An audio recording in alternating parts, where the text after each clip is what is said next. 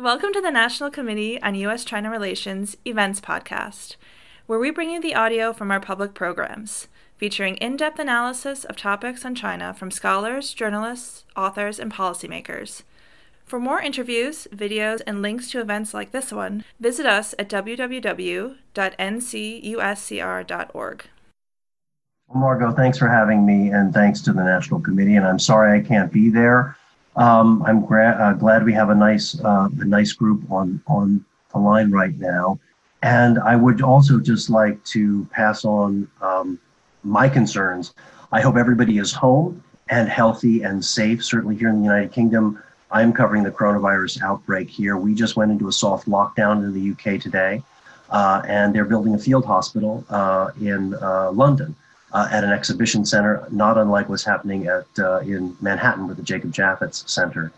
Um, to talk a little bit about this talk, I actually first gave uh, last summer uh, at Chatham House in um, London, the think tank, and then I went in October. I was at Oxford University also talking about it, uh, talking about this sort of the arc of mutual disillusionment uh, particularly the Chinese people towards the US government and increasingly uh, American people towards the Chinese government. And I'm very sorry to say that this topic is far more relevant in some ways than it was when I first gave these talks, uh, certainly where we find ourselves today, uh, particularly in the midst of the coronavirus outbreak and how both countries are uh, handling it and, and also how they're responding to each other. Um, as Margot was saying, I had been in China for two stints, and what I decided I wanted to do when I came back, I had left in 2002, and when I returned in 2011, I wanted to find out what Chinese people thought about their country, uh, about themselves, and their place in the world, uh, effectively uh, from the ground up and from their point of view, not cover it so much as an official government story. And I'd been a taxi driver uh, when I got out of college in the 1980s uh, in Philadelphia, where I'd grown up, and I drove a taxi for a, about a full year. And I got to meet all kinds of different people from all walks of life, and I found I understood the city much better as a taxi driver than I had in the previous 18 years that I had been um, that I had grown up there. And so when I got back to uh, back to Shanghai and back to China, I thought, how can I find people? And the, can, the idea we came up with was to create this free taxi cab, which you can see here on your screen. Um, and we created signs um, calling it uh, 免费爱心车 and said that we were uh, we would 交上海朋友聊上海生活 and a lot of people understood what this concept was about very quickly shanghai people are very smart so i basically started driving and picking up lots of different people and hearing their stories and what was really nice about this as margot was saying is i turned kind of a, a foreign reporting process on its head working as a reporter in China, particularly an American reporter, you could ask some of my colleagues who are in the process of being expelled, is a very hard job. Uh, you carry a lot of baggage as an American, and also you're often forced to ask some fairly direct questions in a political and also social culture where that's not a great start with uh, strangers. So, what was really fun about the taxi cab, and I can't, I, I wasn't clever enough to realize this was going to happen, is when passengers would get into the cab, they would start interviewing me. They would say, Where are you from? How many of these cabs do you have in China? Of course, the answer was I had one, and I was losing money every day on it because it was free. Um, and they'd often say, You know, where did you learn your Chinese? Is your wife Chinese? That sort of thing. And by the end of the ride, often, most times, they had asked to connect on WeChat. So I had a way of following up with people. And what I found over about a year or so of driving is there were probably 10 or 12 people I got to know who I found very, very interesting. And I ended up following their lives for the next four or five years, not just in China, but a number of them moved around the world. So I met them in Europe and the United States. And it was a great way to get a sense of how the country was changing. And the country, of course, in that time was at an inflection point. It wasn't clear exactly what path the Communist Party would take and also what people thought. And so one of the there were some themes I just like to discuss that I learned really from driving. I, I knew about them, but I feel like I really it was really hit home to me by getting to know these different passengers. And one was this growing disillusion with the West, and then a much more minor one, but I'd like to talk about a little bit, is the distrust at home. And so to talk historically, you know, um, the the two countries, these are you know continental powers, going back for a couple of hundred years. There have always been these cycles of attraction and disillusionment. A colleague of mine, uh, John Pomfret, uh, who used to write for the Washington Post, has written a very good book on this, uh, probably the book to understanding the way this relationship has worked. And of course, when people like Deng Xiaoping showed up in 1979 in Houston and in uh, Washington, D.C., uh, he was treated sensationally. Um, and if we were going to go back and look at this most recent cycle, maybe a good place to start would be Tiananmen in 1989, when many of the student protesters, even if they didn't understand uh, American democracy that well and, and it, its challenges and also uh, what it meant to really respect the political opinions of others, uh, they idealized the United States to a great extent, as we can see, as we all know, from the goddess of democracy there having been built and staring off directly at Mao's portrait.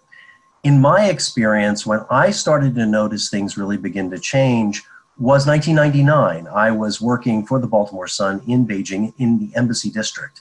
And of course, back then, uh, NATO bombed the Belgrade embassy of, of China uh, during the war. And the United States claimed it was a mistake, but the Chinese government certainly didn't agree. And many Chinese didn't think so either and they came out in enormous droves. And this was the first time where I saw opinion really clearly shifting. And one of the frustrations for many Chinese at that time, because I went out in the crowds, was a feeling of helplessness. They felt they were a strong country that should be respected, but they militarily couldn't do anything about the United States. And back then, the Chinese economy was perhaps the size of Italy or Spain's. It was much, much smaller. They didn't have the international clout remotely that they do today. And then just flash forward a year and a half later, there was this other incident that I covered that was very striking. And of course, for those who remember, there was an American spy plane that collided with a Chinese fighter jet. Uh, and the fighter jet went down. Um, the EP 3 spy plane had to land on Hainan Island, and the American crewmen were held by the Chinese government until a rather half hearted apology was issued by the United States, and then they were released. And again, many Chinese, certainly the government, was also very frustrated that the United States could fly spy planes so close to China, and China did not have those capabilities at all. And certainly, this was uh, resolved pretty amicably and without a lot of friction. But if were this to happen today, I think it would be a totally different story, uh, given how much more power and confidence, at least outward confidence, that uh, the Chinese government expresses. And then when I returned to China in 2011, as Margaret was saying, I I took a lot of cabs before I bought my own cab. And one of the things the cab driver said to me early on was, Why do Americans love war? And what they were referring to, of course, was the Afghan war, but particularly the Iraq war, and the fact that the United States had waged war uh, under false pretenses. There were no weapons of mass destruction. And even among ordinary people, there was this sense that the United States was wasting so much money and so many lives on wars when they should be spending it on things like infrastructure, which is what the Communist Party was doing, particularly with the bullet trains, uh, as we've seen to great success. But I'd say another really big turning point was the global financial crisis. And that was uh, 2008, 2009. Um, that was a government in the United States that had been lecturing uh, Chinese government and many others about how to handle their internal finances and to manage their finances. And here, the United States had allowed this to happen, which was an epidemic that spread across the country and made uh, spread across the world and made a lot of countries poor, threw tons of people out of work. China weathered it quite well, did very heavy stimulus spending um, that, that allowed the Chinese government and the Chinese people to get through it. There were a lot of layoffs, but China did better than most. And then um, I think the next, and the one that kind of brings us up to date, is the questioning of, of electoral democracy. And I'm going to mention a character, one of the people that I got to know, and is in the book. Her name is Ashley. She's the daughter of Communist Party officials and had been to the States once, but then in 2016 moved to the United States because she was looking for a freer, more open life. And she'd become quite um, disillusioned with the system in China, especially the corruption, even as President Xi was attacking it. And she arrives at uh, an MBA in the States. And five months later, Donald Trump was elected. And I remember her saying to me, we stayed in touch, and I visited her in the States and also in Europe when she did uh, a summer abroad um, in uh, Paris, uh, how disappointed she was by this because she didn't feel like it made much sense. And it made her begin to question whether electoral democracy really worked very well. And she felt that many of the people that she'd gotten to know in the US were not that well informed. And I'll just give you one of her quotes. Uh, I'll just paraphrase it for you here. Um, she says, 10 years ago, back when I was 18, I had a lot of thoughts about American democracy that were idealistic. The first time I came to America in 2014, I started to see the ugly side. I think if you give people power, you have to prepare for stupidity because most people are ignorant. This was somebody who really had come up, uh, she is now in her early 30s, uh, but she had come up in high school when there was a lot of writing about Tiananmen and about democracy. And she really had begun to change her mind with what she'd seen in the United States. And she'd become uh, more, I think, began to think of the efficiency of the authoritarian system in China um, with a much more positive viewpoint because of the ability to get things done. She looked at Capitol Hill and saw the gridlock there. Um, and it was very interesting. I've got to know her over a number of years to watch the arc of her thinking change. And I think there are probably quite a few students in the United States and also in other parts of the West who come to the West and come away with a, a different impression than what they thought they were going to find. Um, now, as I, I drove around the city for about uh, a year, but of course, Shanghai is uh, no more representative of China than Manhattan is of, of the United States. So I decided it would be good to take a road trip. And I, I had done, uh, back in the 1990s, I had done a road trip back for Chinese New Year uh, by train. It had been, you know, the usual grueling hard seat to Anhui province. This time around, though, of course, it's a very different country uh, huge um, superhighways, rental cars. So I rented a van and I went on Weibo and we offered to take people back home for Chinese New Year. And I met two guys here who you'll see uh, to the left is Rocky, who is a lawyer, and his fiancee Xiao Piao. And to the right is um, Charles, who at that time was working as a salesman at a shipping parts company. So we started off, and uh, we started off uh, in Shanghai one morning and we drove 500 miles to Hubei province, which of course has been in the news quite a bit recently. And it was a long, grueling drive, but along the way, uh, as happens on all, all drives like this, people began to open up and talk a lot more, uh, a lot more freely about their thoughts about the way the country was changing and their frustrations with corruption, with a lack of free speech.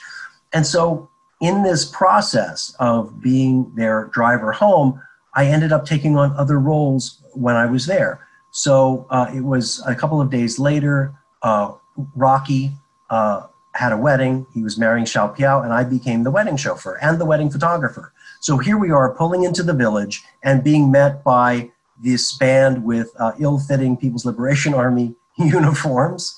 Uh, and of course, this is uh, Xiao Piao is from uh, of Korean heritage. So she's wearing a Korean hanbok, the tradition, traditional dress. And this is at a time where there are lots of fireworks going on. And of course, what wedding would be complete without dancing aunties, of course. Now, um, what was interesting is that this gave me an opportunity to sort of not be a reporter and serve another purpose and kind of get to know people in a pretty stress free environment. And then when I returned, I got to know uh, Rocky's brother Ray, a lawyer also in Shanghai. And when I got back to Shanghai, I started uh, occasionally driving Ray back and forth to his office in Shanghai Tower, the tallest building in, in Shanghai one of the tallest in the world. And I can remember as, as an American reporter, I tried not to bring up politics and I just would wait and take my time until people decided they wanted to bring up their own points of view. And one of the things that Ray started to talk about was the South China Sea. And this was at a time a few years back when, of course, there was a huge island building campaign that we're all very familiar with. And Ray felt from his reading of history, and I should say that Ray is pretty open minded. He has a master's in law from the United States, from Illinois. He is pretty well read. I would say he's reasonably liberal, but also supportive of the party and President Xi. But he really felt that China was doing the right things, that these were China's islands, and now that it was stronger, it should lay its claim to them. And again, this is one of his lines as I was driving him back home on the elevated one night. uh, across Shanghai, he basically said this. He said, you know, China last century had to focus on its own problems like the Cultural Revolution. China didn't have the resources to take care of these islands. Other countries took advantage and stole them when China was weak. And now China has the right to claim them back, and the United States is showing up and telling them you can't do this. And he said it's just like a big boy in class bullying others. And that was something that there's definitely a variety of views on the South China Sea and other claims in the near seas, but there are a lot of people who feel this way, and not people who are nationalists. Ray is not a nationalist. Other people, most of the people that I drove, I would not describe as nationalists, but were supportive and saw the United States as trying to hem in um, the Chinese government.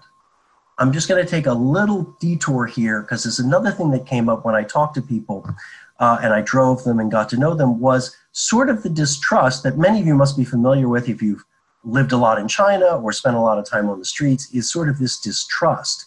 And just to give one example that I think is historic, but also happened to one of my uh, one of the people that I drove, you all probably be familiar with this infamous case in Nanjing many years ago when a woman fell down at a bus stop and accused another man of pushing her down.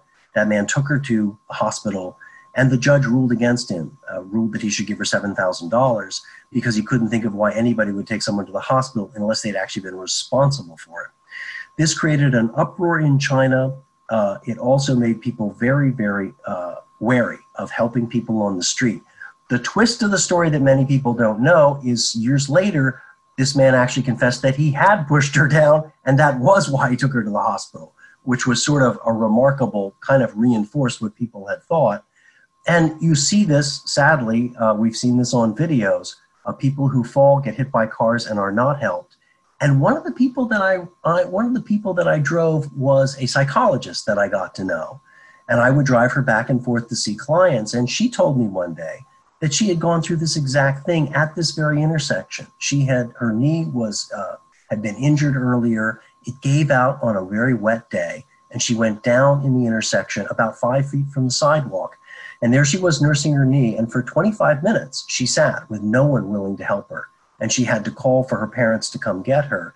And a lot of this, there's a lot of history here that's been studied, but part of this also uh, some people say, some uh, sociologists say that part of this has to do with a connection to sort of rural life. And that is the idea that you stay close to the people that you know well, whether it's family or small circles. And then when you make a massive urbanization like we've seen in China, you end up in these big cities where people don't feel the connection to each other. Uh, and certainly that's what this friend of mine, Fifi, had gone through uh, and talked about in her experience. And it also soured her uh, and made her always a bit wary of, of the people that she saw. Um, I'd like to switch gears a little bit now and talk about the US side of the equation, the American people side of the equation. As everybody would be familiar, um, George Bush, Bill Clinton, they pursued engagement, and the hope at the time was that this would lead to a certainly a more liberal communist party, a more open communist party, not necessarily democracy, which probably wasn't particularly realistic. And I'd say that the hopes most recently would have been back in 2008. I was there for the Olympics in Beijing. And at that time, um, the government did open things up a lot more for foreign journalists. It was a, it was a more open period.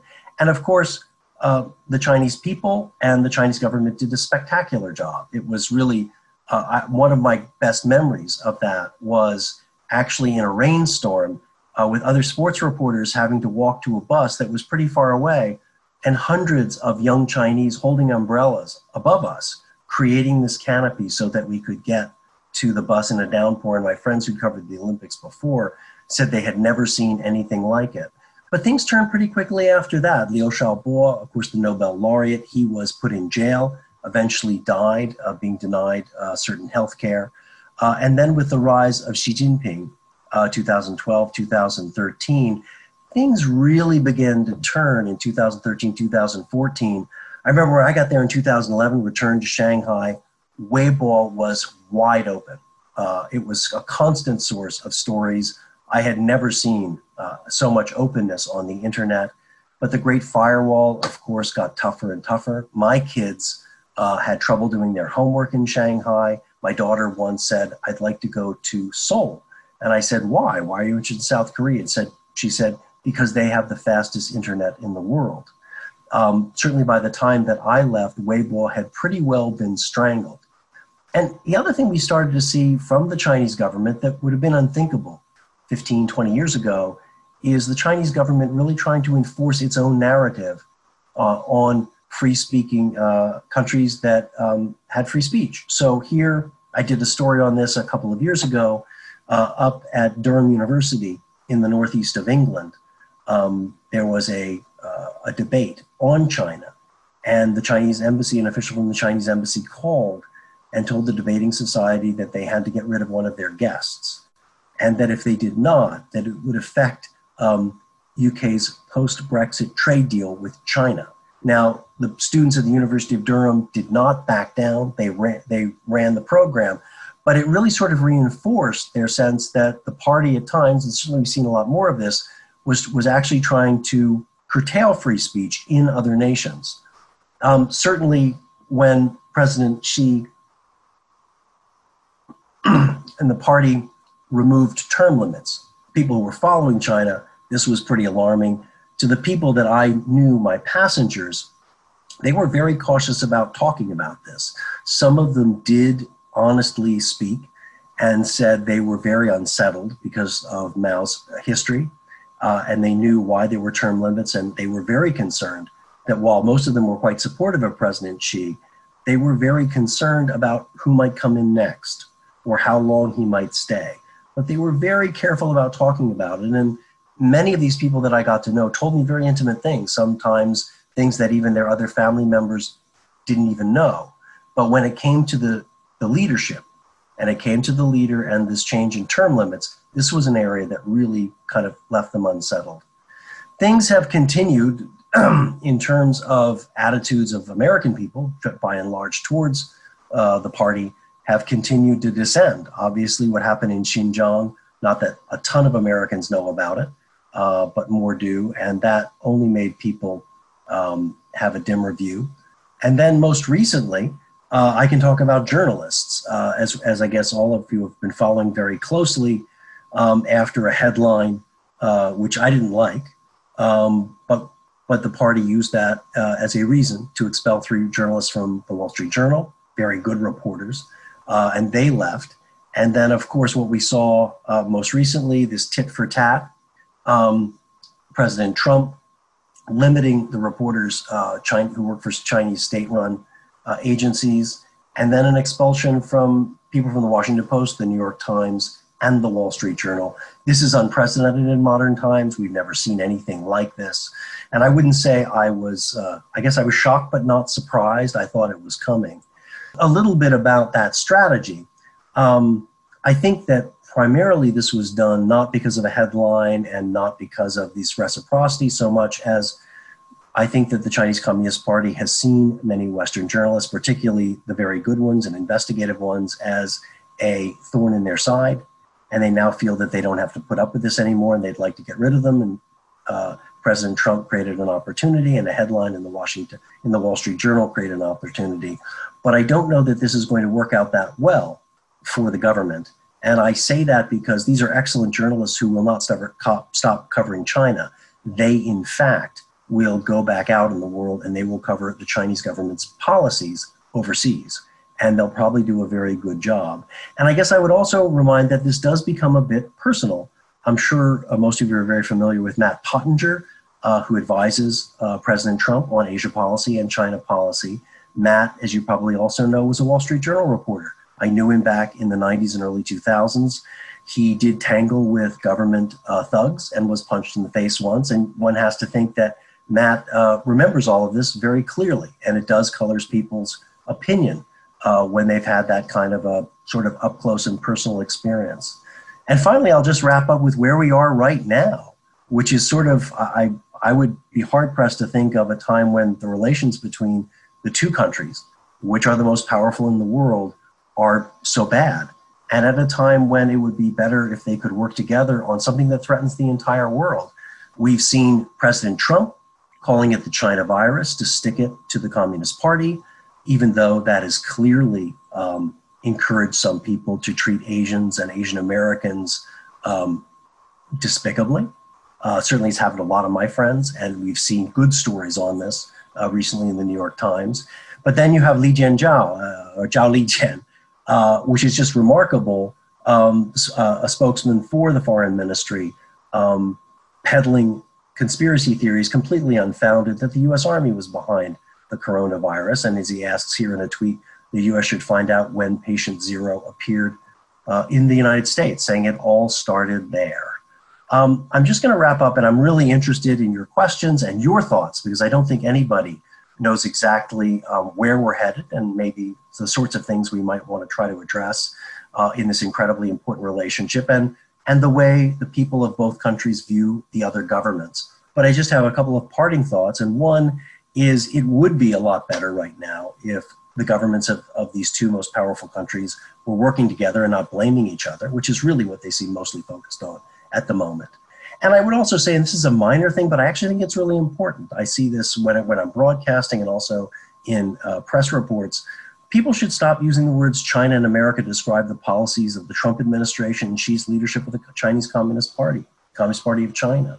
Uh, it ends up personalizing things very much. So I try to be very careful whether I'm tweeting, whether I'm speaking, and I hope I haven't made a mistake today in doing this, but try to really differentiate because I think, you know, um, the, the Communist Party would like China to think that the two are inseparable, and sometimes I think President Trump would like to, Americans or some Americans to think the two are inseparable. In fact, they're quite different, and they're quite big disagreements on on critical policies uh, that the people of these countries have with their own leaders. And so I think what we should try to do is do everything we can not to personalize this because it has become way too personal. And I'm just going to, the final thing I'd just like to point out is my friend Ray, the guy that I, uh, Rocky's brother, the lawyer in Shanghai that I used to drive back and forth to his law firm, uh, he wrote me just uh, recently. And he's following what's going on here. I've been in touch with all of my passengers. We're still talking uh, often on uh, WeChat.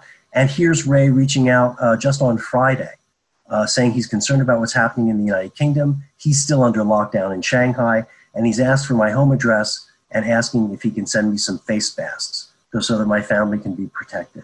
So I'd like to end on that note because I think one of the things that the National Committee really works on, and is incredibly important, is that we get to know the people of each country very well. Uh, and we study them. It's why I wrote this book. Um, it's why I'm coming on today in the midst of the coronavirus to talk about this.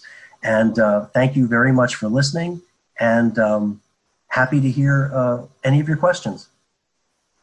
Great. Thank you so much, Frank, for a wonderful, really thought provoking talk. We have a lot of questions. So we can start with some of the questions that were submitted in advance so that people who are listening now can formulate some questions. And please tell us your name and where you are when you write in. We have a question, and excuse me if I mispronounce your name, from Sam Chalekian of the University of Hawaii. And starting where you ended, Frank, how do you think that China's foreign policy surrounding COVID 19, such as suggesting that the US military is responsible for it, will impact Sino American relations? Well, I think it's going to be there. There, there are several policies that one, and I want to say that that this is not coming directly out of the top of the government. It's primarily from people like Zhao Lijian. Um, but getting it out there on Twitter, and the idea I think is to distract people from the initial mistakes that were made. Sort of the downside of an authoritarian system like China's, where people are silenced, as as happened in Wuhan. People were Obviously, the doctor, one of the doctors who discovered it, was taken into custody and threatened. And the Chinese government, as any government, would want to distract from that. And so that's the purpose there. One, a couple things though that we're seeing that I think are really interesting is China is now reaching out, now that it has had, frankly, a very effective policy. And there are a lot of Chinese people who are very upset about what happened in Wuhan in the beginning but now are very happy and proud that the Chinese government and the draconian measures have really paid off. And some people do think that that is a sign of a part of the government, a part of the system that can work very effectively. What China's now doing is they're offering aid all over the place. Uh, and some of it may, in fact, not be aid. They're actually offering to sell things, but they're reaching out in Africa and elsewhere, uh, offering to help other countries. And particularly as the United States, under an American America First policy that Donald Trump has espoused, is not doing these sorts of things. I think the Chinese Communist Party very shrewdly is playing a, I'd say, a weak hand very well. Um, this started in China. There's no doubt about this. But what they're doing now is using the example of their ability to stop this, the spread in China, uh, as a platform to saying, look, our system's quite good and we will help you. And with the vacuum that's been created, particularly, um, it's been before President Trump, but certainly since President Trump in the world, this is an opportunity actually for China to do quite well in continuing to make inroads in different parts of the world and improve and strengthen relations with lots of other countries. Great following up on your uh, comments about working together, this is a question from Alexander Tien. He doesn't say where he is. What do you think would be the best first step for these two countries to work better together? I think uh, stopping the name calling, I'm glad that President Trump um, has backed off a bit, and I think in the last 24 hours hasn't called it the China virus. Uh, and I think they do need, in the past, there have been areas where, despite big differences between China and the United States, they were able to find places to work together. Um, that certainly has really broken down under President Xi and President Trump. And I think the first thing to do is to stop both sides probably trying to stop use this for their political advantage and find a way to work together because it also threatens the global economy. I mean, it's not just China and the United States, the two largest economies, but we could see um, we could see a global depression uh, it's it's quite possible if these lockdowns last a long time, and if these two countries don't see the mutual interest in just keeping the engines of, of the global economy going, uh, and are continuing to just try to score political points, um, boy, it really is cutting off your nose to spite your face. So I think they, it would be great if they called a truce and they started figuring out ways um, to keep the global economy going together. Here's a question from Chris Merck here in New York. Hi, Chris. Given the long history of CCP slash government harassment of foreign journalists, which was not mitigated by allowing many more Chinese journalists to work in the U.S.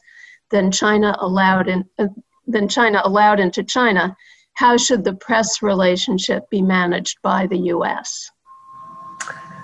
It's a great question, Chris. And as you know, a lot of people are divided, uh, even in the journalistic community. I think one of the difficulties is business as usual was not working for American journalists. The fact of the matter is, uh, I don't often agree with things that President Trump says, um, but it was total, a totally unlevel playing field. Um, I don't think that this has worked out well. I mean, I think that, you know, where do we go from here? I, I, I see continued deterioration um, on both sides. And also, you know, Chinese the Chinese journalists who work for CCTV or uh, other or Xinhua are not the same as reporters who work for Washington Post and the Wall Street Journal. They're, people who work for the Post and the Journal are not uh, working for the state. Uh, so it isn't it isn't a fair uh, it isn't a fair situation. I hope for now there's a bit of a truce I think if you continue to see a tit for tat, things will only decline. I think both both countries, both governments have made their point.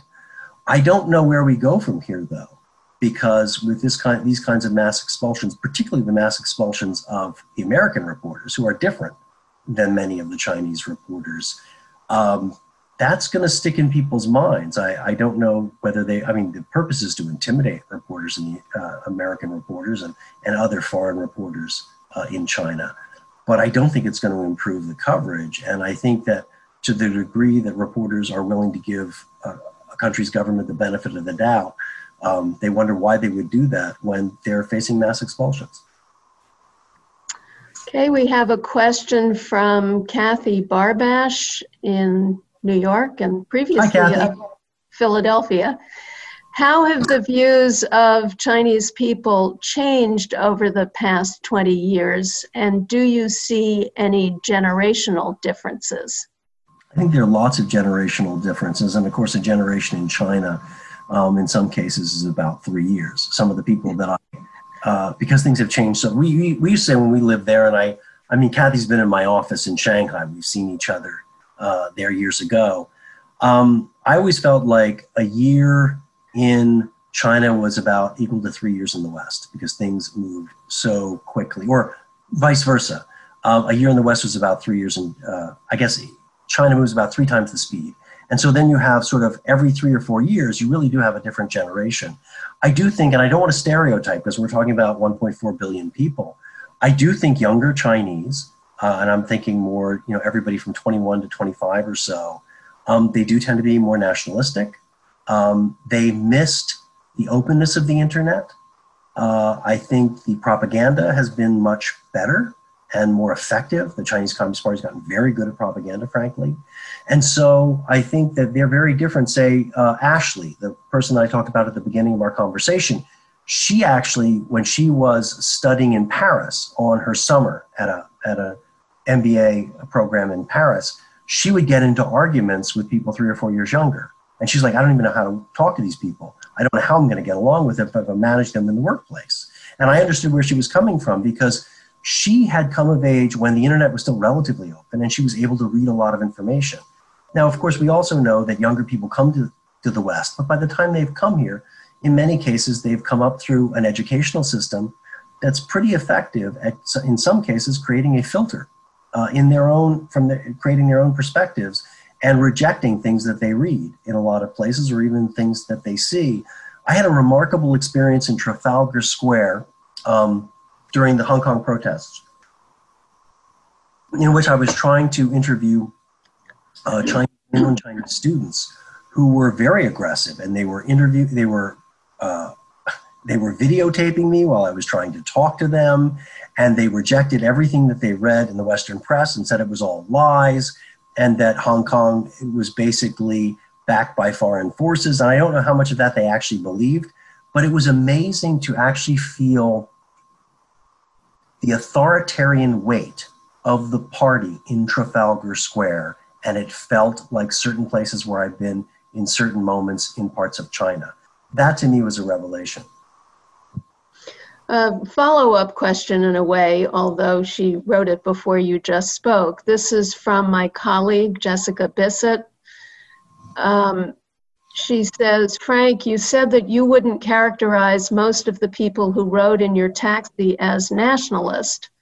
For those individuals who you could say held nationalistic views, did they have anything in common age educational background etc through my work i've gotten the impression that more and more younger highly educated chinese including those who have studied in the us have over the past few years become much more openly nationalistic. That's true. I mean, again, it's I don't want to paint it with a broad broad brush, but exactly what I saw in Trafalgar Square. I mean, if I'd been in Trafalgar Square 10 years ago talking to Chinese students, it would have been a very different conversation. It just, um, it would have been a very different conversation. We have a question from somebody who has understandably chosen to remain anonymous. I am Chinese and I have been studying in the US for six years. I find it very hard to talk about China without people associating everything with the CCP, i.e., if you say something positive about China, people immediately think you're communist slash brainwashed by the CCP. How would you go about solving or addressing problems like this? That's a great question, and I think that's part of the problem.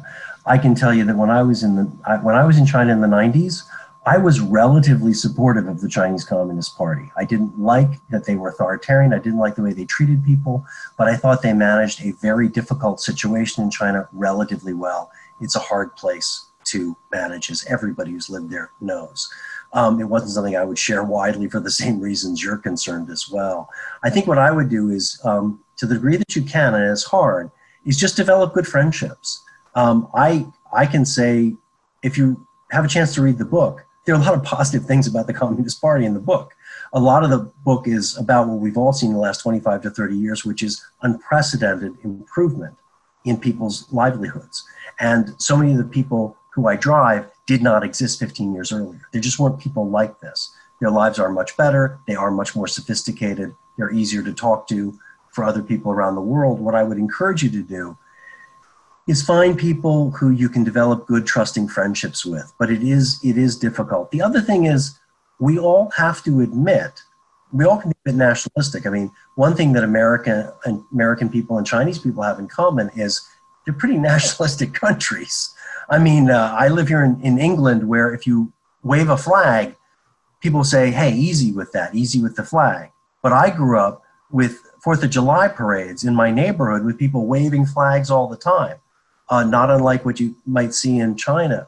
I think one thing I would say is that it's important to be honest about the shortcomings of the government in charge in your own country, uh, as I've done in this conversation, and as I also do in the book. Um, there are a lot of shortcomings, and there are reasons, there are good, solid reasons why um, a lot of Chinese people became disillusioned with the US government. But I would encourage you to also just be honest and try not to be defensive because I think it's normal for all of us to be a bit defensive when we're in a foreign country and people are assailing the government of our, of our home nation. We have a question from Bert Keidel, George Washington University. He actually sent in two, but I'm going to ask just one. Why would Chinese local authorities be so concerned about online rumors, rumors of a new SARS like coronavirus, the way local officials in Wuhan were concerned at the initial stages of the COVID 19 outbreak?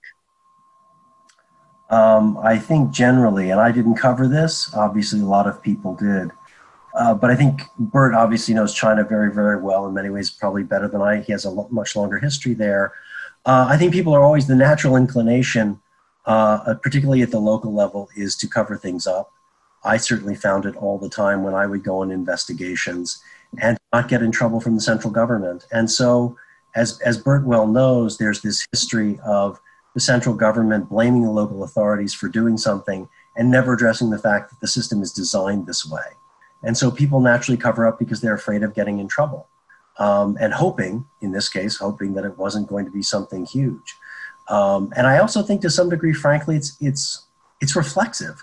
In all my years working in China, for the most part, with some exceptions, people are always trying to cover things up uh, and never really dealing with them directly. I think Zhu Rongji, I remember this press conference, which people have been writing about recently.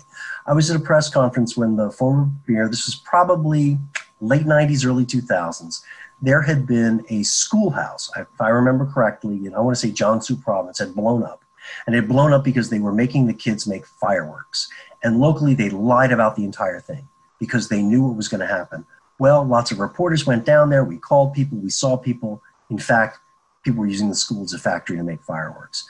Zhu Rongji read about this in the Washington Post, in the New York Times, and elsewhere, and said it was really good to know this. Uh, and he said we shouldn't be in the business of this sort of thing anyway. It shouldn't be covered up, and this has to be addressed.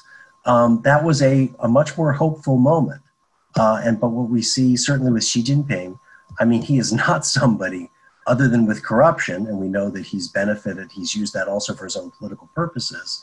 He's not the kind of guy. I mean, certainly, if I were a local official and SAR and some kind of SARS, uh, some kinds of, of SARS virus broke out, I wouldn't go to Xi Jinping. I would probably try to cover it up because so many people have suffered under this system. And you know that punishment is sort of the, the reflexive, the first reflex, uh, certainly of the central government, has been punishment. We have a question going back in a way to what you were saying about Ashley and other people becoming less attracted to the United States. This comes from Rod Azama of the Chancellor Group. What might be causing those who now are less attracted to the US? Are there similar feelings towards Europe, Canada, and the Asian democracies? How can we change the views of those who now view the US and other democracies less favorably? um, get better results from the democracies, frankly. How about that? I mean, I think that really, you know, people are results. I mean, people in China, like anywhere, are results oriented, and they have seen some good results from the Communist Party over the last 30 years. Forget the previous 30 years, that's another story. Um, but they have seen good results. And if you look at the results of, say, the United States government, they've not been very good for quite a lot of years. I mean, the gridlock that we've seen on Capitol Hill and now the hyper, hyper partisanship. I covered Capitol Hill in the 90s, and it is unrecognizable in terms of what's going on there. And also in Europe, um, I don't know, it's a funny thing. I, I know that Chinese, young Chinese go to Paris and they're a bit disappointed. It's not quite, maybe a lot of people are disappointed. Um, but I think that what uh, Western democracies need to do also is to make policy decisions that reflect the values that they espouse that are attractive in the first place. You can't have soft power if you don't back up your ideals. And I think that that's a problem in the West to varying degrees. Um, this is from another colleague, Jonathan Lowett in Brooklyn, New York. Without giving away too many trade secrets, when speaking with Chinese strangers who climbed into your taxi, what strategies or techniques did you use that you feel put them at ease?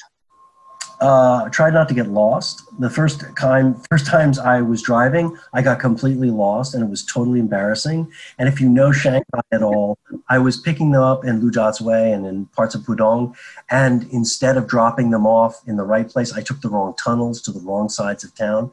But the people were so entertained by the whole thing, and it was so bizarre that they were like, "Yeah, and you know, I mean, this is one of the great things about Chinese people is." They've seen everything and they've seen everything change at such a great pace that nothing phases them and they find everything interesting and curious. So, also the fact that I wasn't charging any money, expectations were incredibly low for me. So, I mean, that was an advantage. I wouldn't even say it was so much trade secrets. It was more, I don't, I mean, I'm, I'm more cautious, I'm, I'm, I'm more reserved with Chinese strangers than I would be with Brits or certainly Americans. But more than anything, it was just, like these open-ended questions just about where they were from and what they were doing and what they thought of the city and usually waiting for a stray comment that was really interesting and it was uh, an opening. So sometimes they would give you openings. I'll give you an example. I was at a ferry stop the fuxinglu ferry stop uh, on the puxi side of the shanghai river i mean of the huangpu. And there, there were, i was waiting there because i was kind of looking for people who didn't have much money and it's about 30 cents to take the ferry, and I love the ferry, and I was usually the only white guy on the ferry. Um, but it's a wonderful, it's cheap, and it's a great, great view, and uh, it was not far from my uh, apartment. And there was a guy on like a white, beat up old kind of Vespa, and we were just chatting, and a lot of people were looking at my cab and asking questions. And this guy simply said, "Oh, you know, you're from the states. My my wife and kids are in Los Angeles." And I said, "Really?" And he didn't. He was not wealthy at all. He was a pajama salesman uh, and and sort of very working class. And I wondered how he got his kids to the states. And and then he uh, he asked if I was a Christian. I thought that's a very interesting question uh, because I was doing something that I wasn't charging for, and I in fact did go to church on the other side of the river. And so we exchanged contacts. And a week later, he invites me over to a get together at his house, not saying what it is, but I have a pretty good idea. And sure enough, I walk into an underground house church for dinner. And so it's that sort of thing where you just try to listen carefully to the little clues that people give you and then see if you can pursue those. Um, a lot of it was, you know, it's like it was like 100 first dates. You drive a lot of people who are not that interesting, and you hear the same stories. But you wait for something that says, "Wow, there's something really interesting about this person. There's an interesting story here." Here's another book question from Matthew Chitwood of the Institute of Current World Affairs.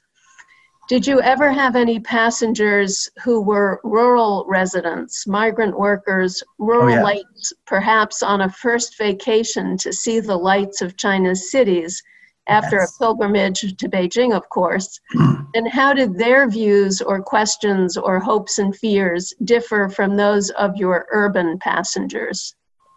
They were pretty. Um, if you've been, you, obviously, you've been to Shanghai and you know what it looks like. I mean, it's particularly that part of Lujiazui is sort of the Emerald City, as envisioned by the Chinese Communist Party.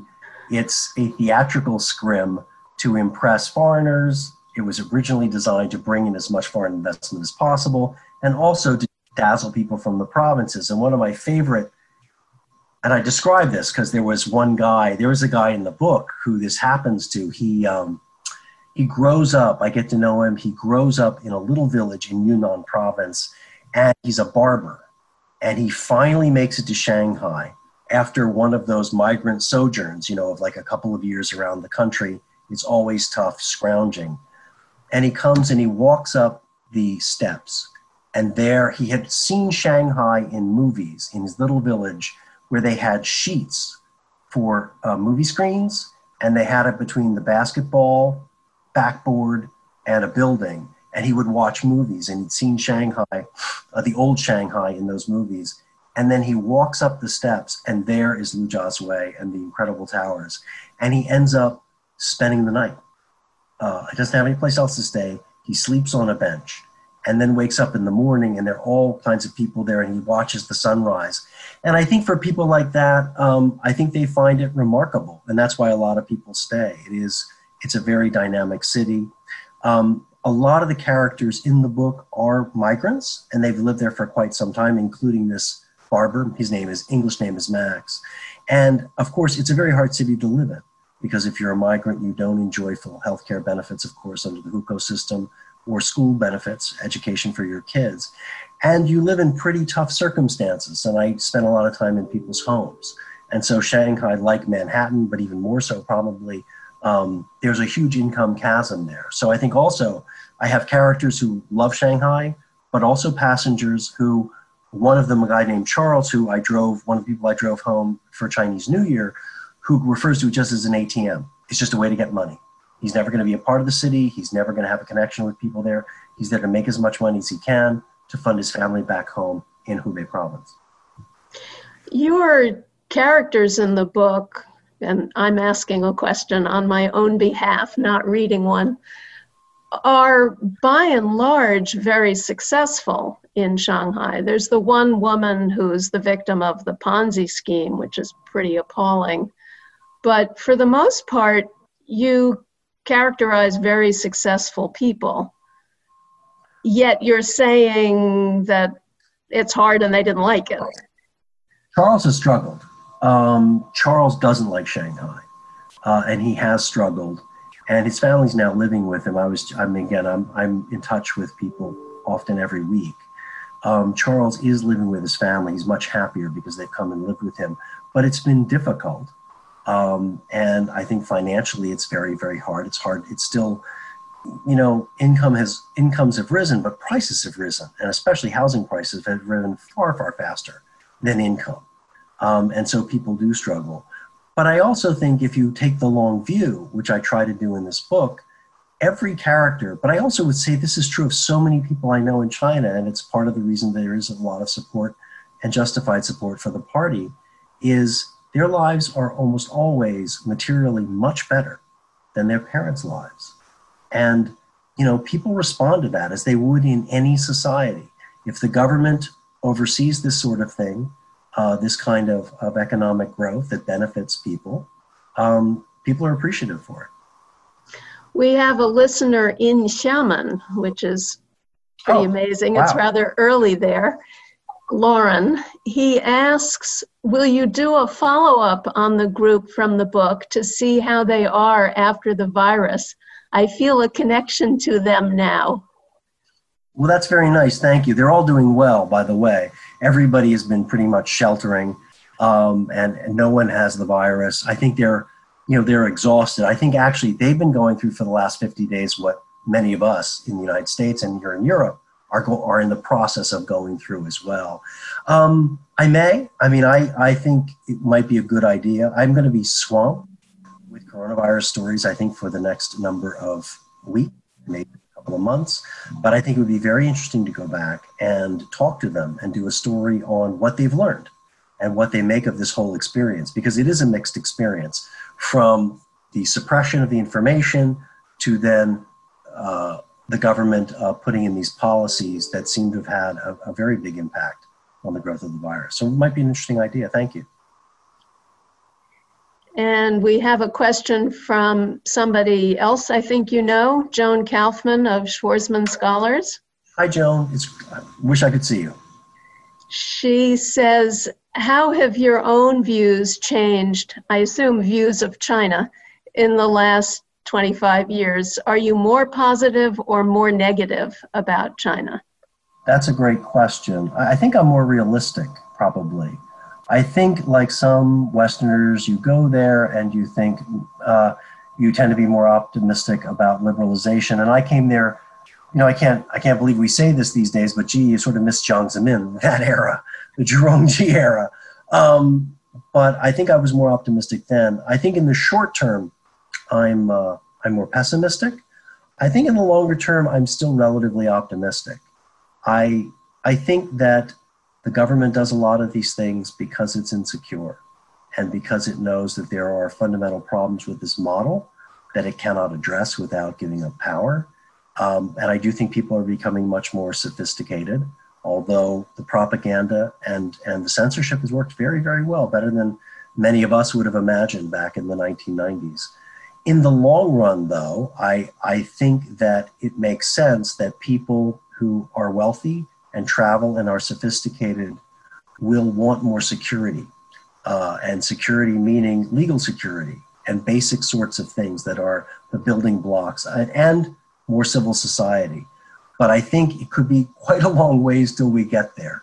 Um, and I think we're going to have to see what happens with um, Xi Jinping, how long he is in office for, and the other things that he does. Um, but short term pessimistic, long term, I guess, particularly from the characters that I got to know, my passengers, more optimistic in the long run. Another anonymous question. Did your conversations with Chinese people in the past few years touch on the new quote unquote social credit score system being implemented in China? If so, what are their views on these systems? And are there differing views among Chinese inside China versus overseas? That's a good question. Um, I didn't touch on it a lot because some of it was being put in after I left. I found that there were people, first of all, um, rightly or wrongly, uh, people felt it, a lot of people felt it was not as big a threat as it was necessarily perceived to be overseas because these different systems are not connected and they're not working together yet. Um, I do think that what's happened with cameras is unbelievable. Now, we have tons of cameras in London, but the proliferation of cameras is extraordinary. And I've noticed, I was, uh, times that I've been back since working on the book, um, I've just noticed cameras everywhere. Um, I don't think people were as alarmed by social credit. Um, but I think one thing that's interesting is with the, the coronavirus outbreak, people downloading apps and things like that that are allowing the government to track them more closely. And certainly what we've seen in Xinjiang is very concerning. There's a sense, certainly among some Chinese, although they don't, it's interesting. Um, a lot of Chinese don't know that much about what's been happening in Xinjiang. I find, or they prefer not to discuss it for obvious reasons. Um, but I don't think the social credit system probably got more coverage overseas than it than it concerned the average Chinese person. I do have friends uh, who said, you know, I'm an honest person. I actually think it's good that people get punished for bad behavior, and if it changes the way people behave on the streets, which is one of the themes of the book, as I was talking about earlier, with Fifi and falling in the street and no one helping her. He said, you know, he said, and these are liberal people; these are not nationalists and not authoritarian people who are uh, particularly sympathetic to the authoritarian system. They actually thought things are so bad on the streets, uh, maybe this will help a bit. Related to surveillance, although he doesn't say this, I, I am prefacing it with that. There's another question from Chris Merck what did the Shanghai police make of your taxi project? It's a great question, Chris. Um, so I started driving, and of course, I did it for free so I wouldn't violate the law. I wouldn't be taking money from taxi drivers. Initially, I wanted to like put a, a roof lamp on, but you're not allowed to do that. So we came up with a magnetic sign so we could also take them off at any time we needed to. The Shanghai, I must have passed I don't know, hundreds of cops. Not a single one pulled me over. Uh, the Ministry of State Security knew exactly what I was doing. I know that people who were monitoring me knew what I was doing. I heard secondhand they liked the stories. They related to some of the characters. They said, oh, these are really good stories. I know people just like this. And that's sort of, I think, a good thing about a human interest, these human interest stories and this kind of approach is that you draw in not just listeners in the United States, but even the people who are spying on you or interested in the stories. And I just don't think that they saw this as something that they uh, wanted to shut down.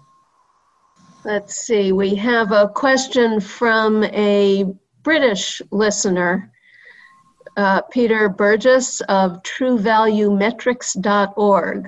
I am a Brit who migrated to the USA in the 1960s.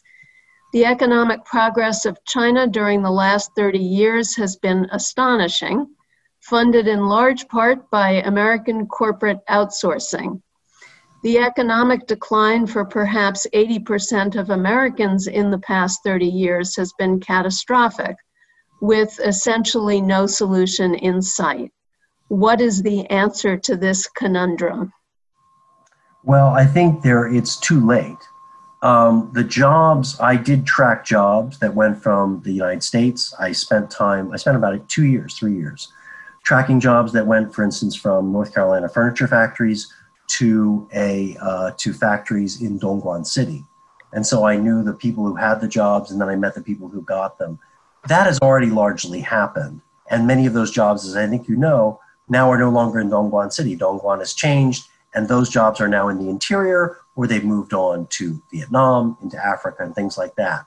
And so, in terms of manufacturing, I think that that ship sailed long ago.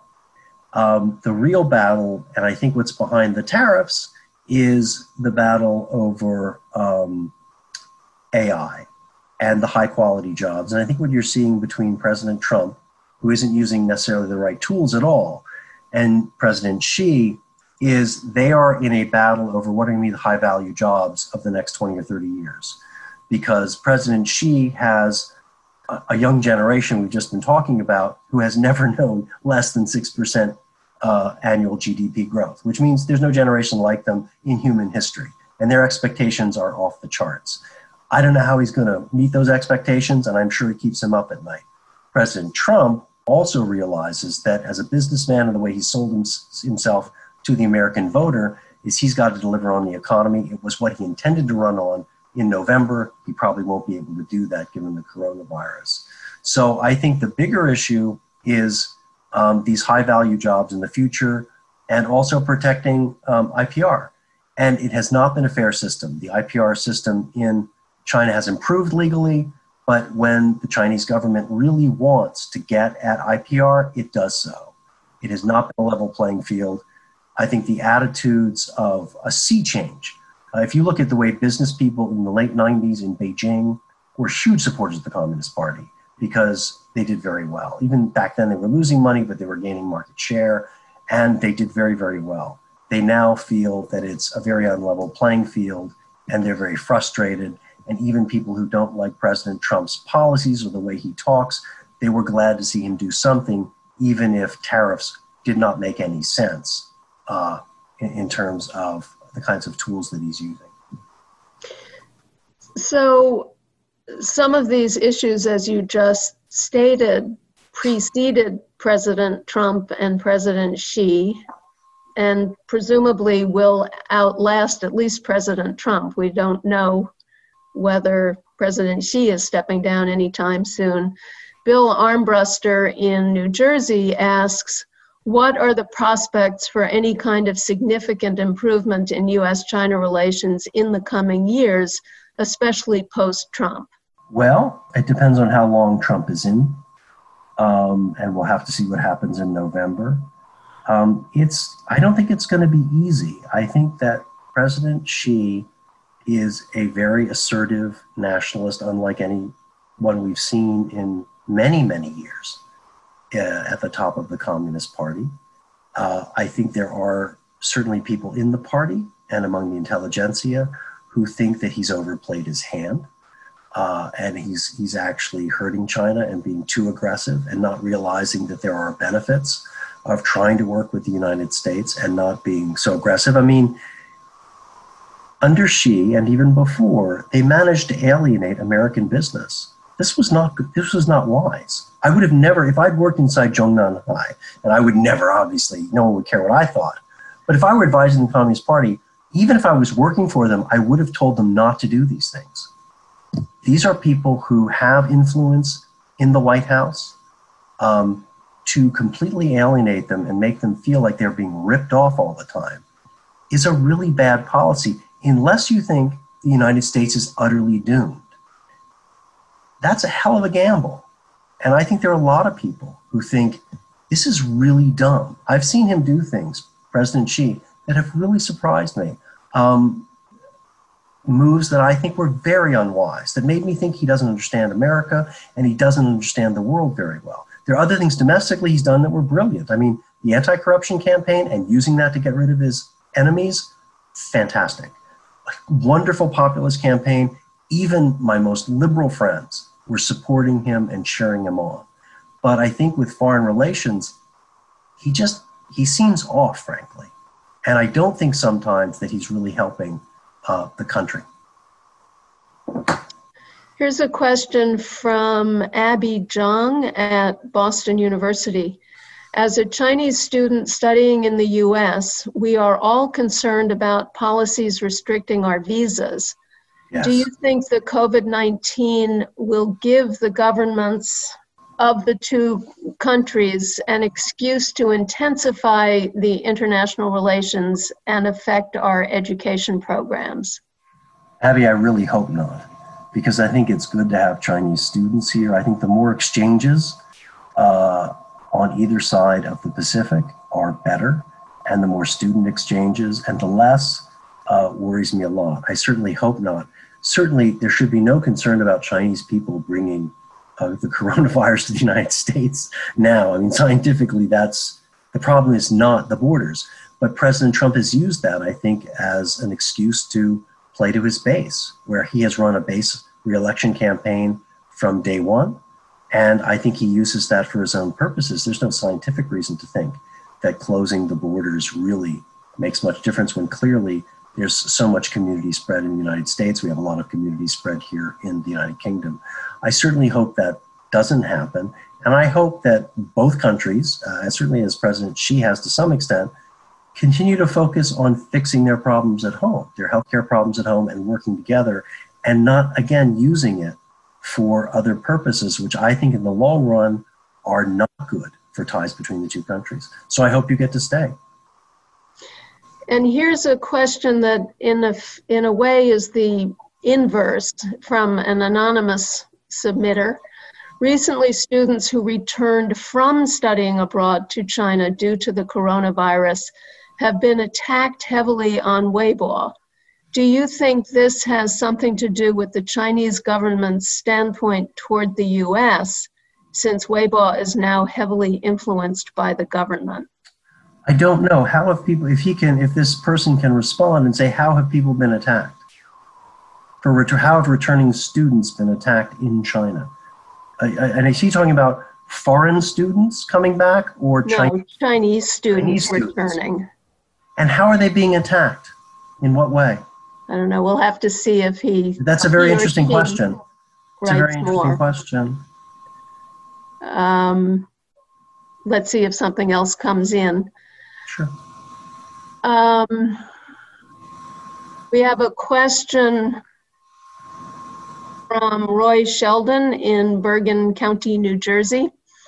The unfortunate politicization reminiscent of Korean War propaganda hmm. by both the US and China have contributed to diverting attention from what appears to be the root cause of SARS and the coronavirus wet markets with both domesticated and exotic live animals in close proximity with dense urban populations. Is US or global co- cooperation with China a possibility to address this ongoing issue in China and elsewhere? I don't know. Uh, and I'm going to be very, very interested to see uh, once China gets back on its feet and people begin moving around more and things open up. I'll be very interested to see what wet markets look like.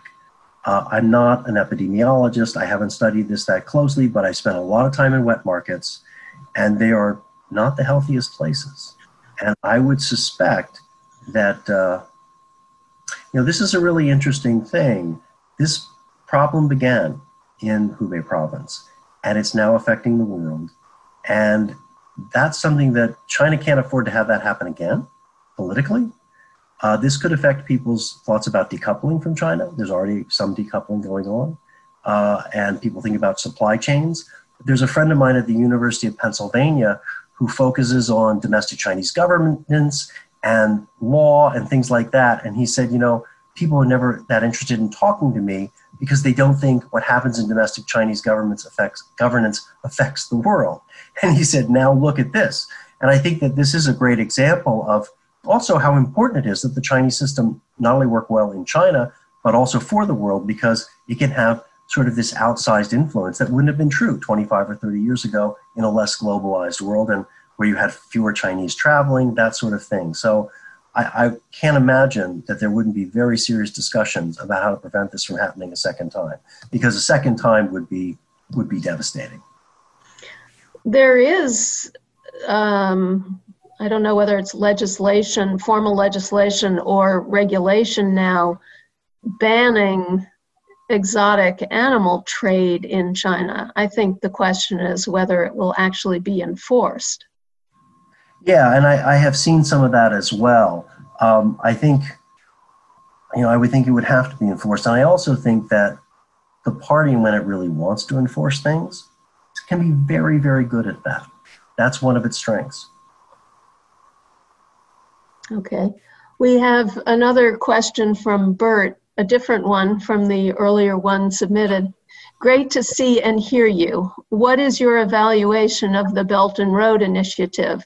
The charges of a quote unquote debt trap don't hold up, but is BRI predatory or an important contribution to the world's future infrastructure needs? Um, I don't know enough about it. It's not something that I've studied that closely, and I've I've seen very mixed sorts of. I mean, I think you can make a variety of arguments. I think the need for infrastructure is absolutely there in the developing world. Before I went to Shanghai in 2010, I was in Nairobi, and the Chinese uh, Chinese construction companies were building the first superhighway in East Africa and I was very supportive of it because I was used to driving really bad roads in Nairobi. And only the Chinese could do it. And, and back then, the Kenyans were very supportive of it as well. It has been mixed. There have been situations where people have ended up losing their ports and things like that. So I think, you know, China needs to be cognizant about the way that it will be, it will be uh, perceived. But I'll be honest with you, Bert, it's not an area of my expertise. It's a great question but probably not one I'm, I'm, I'm best suited to answer. We have another question from Lauren in Xiamen. What do you think of restaurants here in China that are now banning foreigners because of the virus outside China? Why can't they see the hypocrisy here? Yeah, um, I can't say I'm surprised. And I've, I've certainly encountered that on both sides of the Pacific. But yes, I think that um, you make you make a very good point, and perhaps they're also I, I don't know who's running the restaurants, but you know a lot of people run restaurants are not, especially ordinary restaurants, are not the most sophisticated and thoughtful people, and they respond to what they read and what they hear. Um, but yes, that's uh, that would seem pretty hypocritical, considering how many Chinese people felt that they were mistreated and justifiably so. I mean, a lot of, I mean, you know, lots of Chinese people were very mistreated in the West um, just because this came out of Hubei. Well, and I would say, I think you mentioned this at the beginning of your talk, the article in today's New York Times about the attacks on Chinese Americans and Asian Americans here. It was absolutely appalling to read yeah. that. And I saw it a lot on my Twitter feed with a lot of my friends. And of course, people who've not spent much time in Asia are not, Americans in particular, are not capable of even distinguishing where somebody is from. Um, so that's sort of doubly insulting.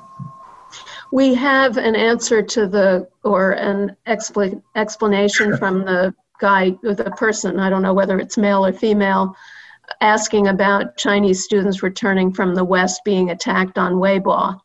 It's been said that they are wasting the country's money because people on Weibo claim that they did not contribute to China. Also, certain groups are opposed to them entering China, saying that if they left the country, they shouldn't come back when they need help. So basically, saying they only come back to their country when they realize Western countries can't help them. Yeah. I have, because I've been very caught up with coronavirus here, I've not followed that line of thinking, and I don't know how prevalent it is on Weibo. But if it is prevalent, it's very alarming because it also means that there are people who are really seeing the world very much as us and them, and also treating people who go to other countries to study as effectively traitors. And we certainly, I can tell you as a journalist, working with Chinese assistants who were terrifically helpful to almost all foreign uh, reporters couldn't operate well without very good far, uh, domestic staff. I would do interviews, and then privately, people would turn to them sometimes and say, You know, why do you work for the foreigners? Why do you betray our country? And I mean, it was really, and it's much worse now. Um, so there is, and I think that that's ultimately fomented by the state, the state-run media, and that's part of the propaganda. Is it's very much us and them, uh, and they don't want actually these bridges built. Uh, some people, people who are very hardline inside the party and in the propaganda ministry, don't want that to happen. And that's, I think, maybe that's what you're seeing. I think Abby Zhang from BU is responding to this. She writes, Weibo is blaming the Chinese students for bringing the virus home. Many Chinese students got into trouble for being infected outside of China and coming home. it's a complicated time with uh, people being blocked everywhere. We have a number of our correspondents overseas now. We got a message from, I'm sure everybody saw it from the US State Department saying, if you're overseas, you either come home now or you stay in place. And we have some correspondents in places that are frankly very dangerous and where things could deteriorate quickly. And they've had to make sort of very difficult decisions about to stay and try to cover the story or to protect their families. We have a question from Mike in Seattle. This is changing the subject. Why did the CCP choose to go in a more authoritarian route versus continuing to liberalize around 2010 after such a successful 08 Olympics? Was there a catalyst or is it more due to Xi specifically? Well, certainly we saw things really change when Xi came into power. But I think that there's, I mean, one of the challenges for the party is that, um, you know, it's never like this idea of peaceful evolution, which people have talked about in the West, because they see people like Xi, he's very upfront about this, sees the idea of constitutionalism and the rule of law as a, it's a zero sum game. And that the more you build in these protections and you institutionalize them for uh, the Chinese people, the less power the party has and a lot of people, I guess, I don't know, but many, many people in the in the party, and certainly influential people, are Leninists. They don't believe in sharing power, and I think they're not wrong. Like in the sense that if they did go down this road, I think they do erode their power, um, and I think there's also a lot in the past that were you to open up all the files, uh, it would be hard for the party to explain. Maybe it could. You never know. A lot of that feels like ancient history, 89, and certainly the Great Leap Forward and the Cultural Revolution feel like ancient history to people who are 25 years old and probably think it doesn't even matter given given the last the track record of the last 30 years. It's hard to say, but I I don't think they're wrong. Their ultimate I, I feel like what I know of the party is their first goal, their first, second, and third goal is to stay in power. It's just preserving power, like any party. And I think they see going down that path as risky uh, very risky, and I, I think they're right. Um, and I think also in the case of Xi, I think he correctly saw a Communist Party that was in deep trouble. When I got back in 2011, I was shocked. Uh, the Hu Jintao period had been, as people refer to it, as the lost decade. All these problems weren't addressed, including corruption. I was, you know, I was amazed at how much theft there was and people stealing with both hands. And nobody believed in the party. It was like it was like the mafia without omerta, really. And I think he correctly saw that it was very vulnerable, and the way to address it was to go back to some of the hardline policies that had worked in the past. And I think, you know, I'm not a student of Xi Jinping, and I don't know him as well as people who've written books about him at all. But I think that was was very clearly a part of the calculation. And again, if you're trying to just stay in power and you have a party that's really atrophied, you wouldn't want to liberalize more. You get yourself in real trouble if that's your sole goal. We have a question from an anonymous viewer in Queens, New York, and a member of the Schwarzman Scholars Program team. Let's say that a new US president is elected in November. What two recommendations would you advise the new president amid the COVID 19 complexity? Gosh, um, that's a great question, and one that, with everything else I'm covering here, I haven't had time to give a lot of thought to. I think there is a, po- a possibility that a new president at least could try to the same problems are going to be there legitimate differences between the two countries but with a fresh face uh, it is possible that um, at least they could f- find more common ground. But frankly xi jinping is going to have to also change as well. I mean there's a reason it's this is not all the fault of the united states government. He has pushed very hard. He has been very aggressive. South china sea is a great example. Chinese uh, people in the people in the political circles in, in China are surprised that Obama didn't do more, uh, didn't do anything really to stop that. So I think um, those problems are still going to be there, but maybe with a fresh face, um, you could try to reset things a bit. But I, I also think that President Xi has to make some changes in policy as well if he if he wants to um, get along better with the U.S. government. Because what is remarkable is he's managed to alienate many, many support groups that, that China had and that the Chinese Communist Party, frankly, had, which is remarkable. We have a question from Vivian in Hawaii. Do you think there will be a greater crackdown on social media apps after the COVID 19 pandemic? Because during the early days, people were using it to document the situation. Sure. Why not? I mean, that's been the cycle. Yeah. Didn't didn't work well.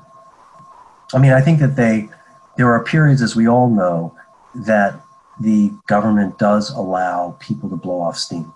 And that's where social media can be very helpful to the government. And also, social media is very helpful because it can monitor public opinion, which is very important to the regime, even though it's authoritarian. But yes, I would expect another crackdown. I mean, this, this seems to be pretty much the MO of, of the current leader. We have another question from Matthew Chitwood, who writes I lived in a remote village in Yunnan for the last two years. Wow. With poverty, and he's also working on a book. With poverty elimination efforts and infrastructure development, the broad sentiment was that people are materially better off than they've ever been and they link their improved livelihoods directly to the CCP and Chairman Xi himself. How does this sentiment compare to the sentiments of your passengers? I have passengers who would say the exact same thing. So, Ray, who I was talking about earlier and who sent me that note offering to send me um, the uh, masks. Ray Ray, one of the reasons he's very supportive of President Xi is Ray is from a dirt poor village in Hubei province. And he does see, he feels that President Xi understands what people go through, that he does care about, um, you know, helping remove that chasm between urban and rural, particularly the East Coast and the rural areas. And so there are a lot of people who feel that way. And they speak in the book. I mean, the thing that I tried to do in the book was let people just say how they feel. Um, and their views are nuanced uh, and they're not uniform at all, very diverse. So I'm not surprised to hear that at all. I, yeah, absolutely have characters who feel that way. There's another minor character in the book who um, I liked her because she comes from the provinces. She's not sure she can make it. She's a classic, you know, girl from the provinces in the big bright lights and big city of Shanghai or New York or London. She's not sure she can make it. She really struggles in the beginning. And in the end, I'm sitting with her at a university when she's finishing her master's in psychology, and we're in a cafeteria eating. She's definitely found her identity. She's found her way. She's going to be able to get a hukou. She'll be able to get an apartment. She's going to get a PhD. And the, one of the things she's so grateful for is the government has given her grants to do this. She's a poor girl from the provinces. Is she supportive of Xi Jinping? Of course she is.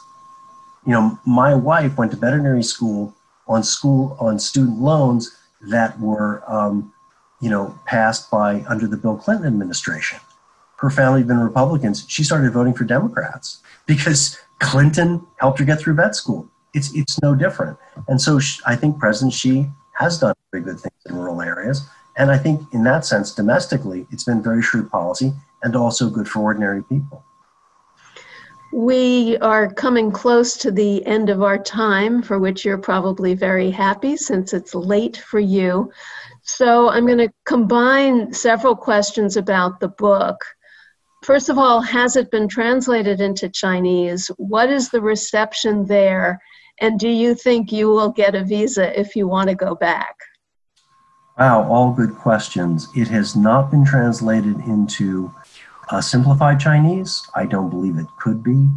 Uh, not because it's a complicated book. It's pretty simply written, but I don't. I think that it's too candid. Uh, even though there's lots of positive things in the book about China and about the Communist Party, frankly. Uh, but I think we're in an era where it just couldn't be published. It is going to be published in complex, in traditional Chinese for the Taiwanese and the Hong Kong audience. It is being. I just met with my Japanese translator, who have in London, which was great. And he was a very, very good translator. I don't read Japanese, but he asked excellent questions. Um, and then in terms of would I be able to get a visa to go back, uh, we'll have to see. Uh, I, I, think there may be the Shanghai Literary Festival at some point. Might be nice to go visit, or but we'll just we'll see. Uh, I don't have any plans to go back right now. Uh, I'd love to, um, but that I you know that's up to the government. And I I write what I write, I say what I say, and then the government can decide for themselves.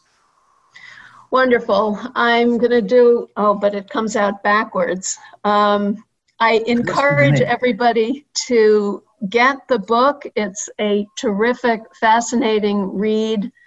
Um, it is complex. There are things that make one feel uplifted and things that make one feel very depressed, quite like the world around us. Thank you very much, Frank, for joining us this evening. I wish you could see everybody and hear everybody applauding. Um, this has been a great session and we're very appreciative. And thanks to the audience for joining us and to my colleagues who behind the scenes have been very helpful in making sure that it worked. Well, Margaret, Good night, everybody. Thanks for having me and thanks for all the great questions and stay safe and healthy. bye All right.